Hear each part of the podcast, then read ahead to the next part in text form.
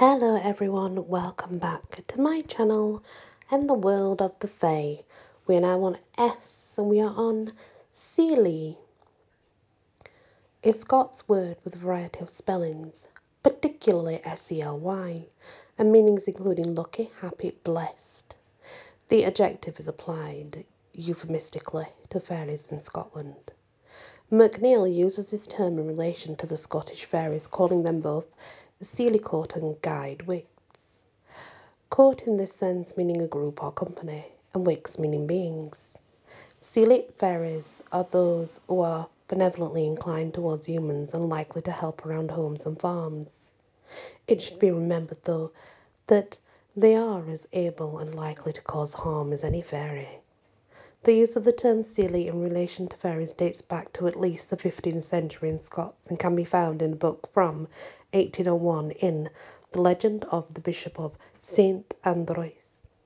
And it says, And calling of Queen of Fairies, that a will win ye to emph me cause, through all braid Albain echo ye bine, on horseback a hollow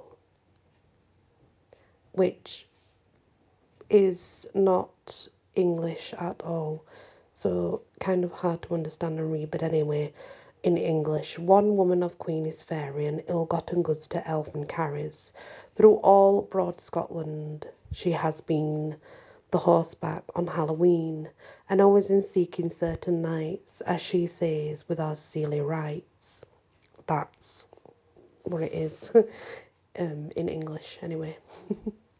And next, it only seems fair that we go to the Seelie Court, and this is one of the two main courts of fairy found in lowland Scottish folklore. The Seelie Court was likely originally a euphemism for all fairies, and only later came to be seen as a distinct grouping of kindly inclined fairies. As a group of fairies, the Seelie Court appears in Scottish folklore, especially in the lowlands, as a general term for all fairies, and is specific for a group of more kindly inclined beings. The term Seelie here is related directly and strongly to their temperament, with Jamieson calling it the pleasant or happy court, or court of the pleasant and happy people. It's important to remember in context that in Scots court can mean either a royal court as well as a group or company of people, and we see the term used both ways when applied to Seelie. There are clear references to a queen of the Seelie court, that's also been seen in the ballad of Alison Gross that we've already done, where there are a queen, you know, it's a queen that stumbles across a mortal man and cursed into the shape of a worm, etc. So they are about. The Seelie Court is usually considered to be more benevolently inclined towards humans and won't cause harm without a reason or warning. This should not be interpreted to mean that they are harmless, however, as they did retaliate against those who wronged them and were as mercurial and sometimes cruel as any other group of fairies. They were also as likely to, as any other fairies to engage in activities like stealing the substance from crops or taking people. As early 19th century poem, The Ballad of Lady Mary, or Craignethan, ties the Seelie Court to the kidnapping of a human woman by a man of fairy. Exactly what kinds of fairies may be included in these ranks of the Seelie court may be debatable, although those beings who are usually helpful to humans would be logical. The term is also used in a euphemism sense to reference all fairies. Next, we go on to Selena Moor. Selena Moor is a folk tale from Cornwall which exhibits several common motifs from fairy lore, including the humans becoming fairies, changelings, and escape from fairies, as well as some unusual aspects. The story is related in the late 19th century book of Cornish folk tales and begins by describing an area of land in Cornwall, since tamed, which was once an expanse of wild moorland and swamp. One year round the autumn equinox, a certain man, a middle aged bachelor, named Mr. Noy, was heading home from the public house when he went missing and was gone for three full days. The entire population of the area searched for him, but no sign was found until on the third day some men heard the sound of Mr. Noy's dogs and horse and tracked him into the edge of the swamp where he was found, sleeping in a ruined building. When they woke him, he was confused and thought it had been a day that he disappeared, and moreover, there was a great distance from his home, although he was within a mile of it. Eventually, he related to his neighbours that he had tried to shortcut through the moor after leaving the pub at night. He was last seen actually there, and in doing so, though, he found himself inexplicably travelling in a strange and unfamiliar place full of trees, quite unlike anything in his local area. Wondering for a long time, he had finally heard music playing and thought to follow that to seek help. He saw lights through the trees and heard people and thought it must be some more farm folk celebrating harvest time. But his dogs and horses refused to go further, so before proceeding, he tied the horse to a tree and left the dogs there with it. When he reached the clearing, Mr. Noy saw a group of what he described as undersized mortals with tables and caps set out that were all made of the size of the people. Among them, he saw one person his own size, a young woman who was playing music for the gathered group to dance to, and who at times would break off to go into the nearby house and bring out more drink to refill the cups with.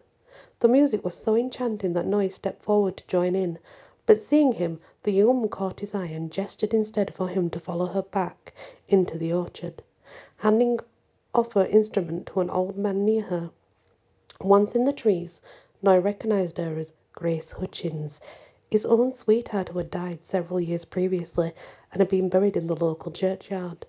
Grace explained that she had stopped him because if he had joined the dance, then he, like her, would be trapped among the fairy people.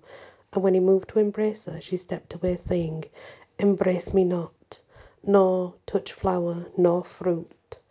For eating a tempting plum is this chanted orchard was my undoing. She goes on to tell him that while everyone thought she had died on the moor, it was a changeling that had been buried in her place, and she, as far as she knew, lived on trapped among the fairy people. She went on to tell him how she had gotten lost on the moor one day, trying to follow him. After that, she found herself wandering, wandering to a strange place full of roses and high walls with fruit hanging ripe and full around. As she told him, the music, too, seemed very near at times, but she could see nobody. Feeling weary and athirst, she plucked a plum that looked like gold in the clear starlight. Her lips no sooner closed on the fruit than it dissolved to bitter water which made her sick and faint. She then fell on the ground in a fit and remained insensible. She couldn't say how long. Ere she awoke to find herself surrounded by hundreds of small people who made great rejoicing to get her amongst them. So they very much wanted a tidy girl who knew how to bake and brew, one that would keep their habitation decent, nurse and changed children that weren't so strongly made as they used to be, for want of more beef and good malt liquor so they said. She had lived like that in the ensuing years and had come to believe that these very people had once been mortal like herself, but were now only shadows slowly dissolving. She told him they had neither hearts nor feeling, and that everything in their life, including all the tempting food, was merely illusion. And she also said that these fairies were not Christians, but instead worshipped the stars. She did say, however, that the small people were very kind to her and that she was adjusting to a new life. Later, even telling Noy that while he would leave, he could that night, if he wanted, join among the fairies. Later, if he so chose to, he could return home. She said that some among them took the form of goats in order to steal a goat. That was in milk from a flock to feed the changeling children, and when Noy questioned her, she told him that the fairy people had both human children they had taken and some rare children born to them, saying, They are fond of babies and make great rejoicing when one happens to be born amongst them, and then every little man, however old, is proud to be thought the father. For you must remember, they are not of our religion. said she, in answer to his surprised look. But star worshippers, they don't always live together like Christians and turtle doves. Considering their long existence, such consistency would be tiresome for them. Anyhow, the small tribe, seven and more, well, they all seem to think so. Grace told Mr. Noy that she was in the habit of coming to watch over him in the form of a bird, and that her love for him was eternal.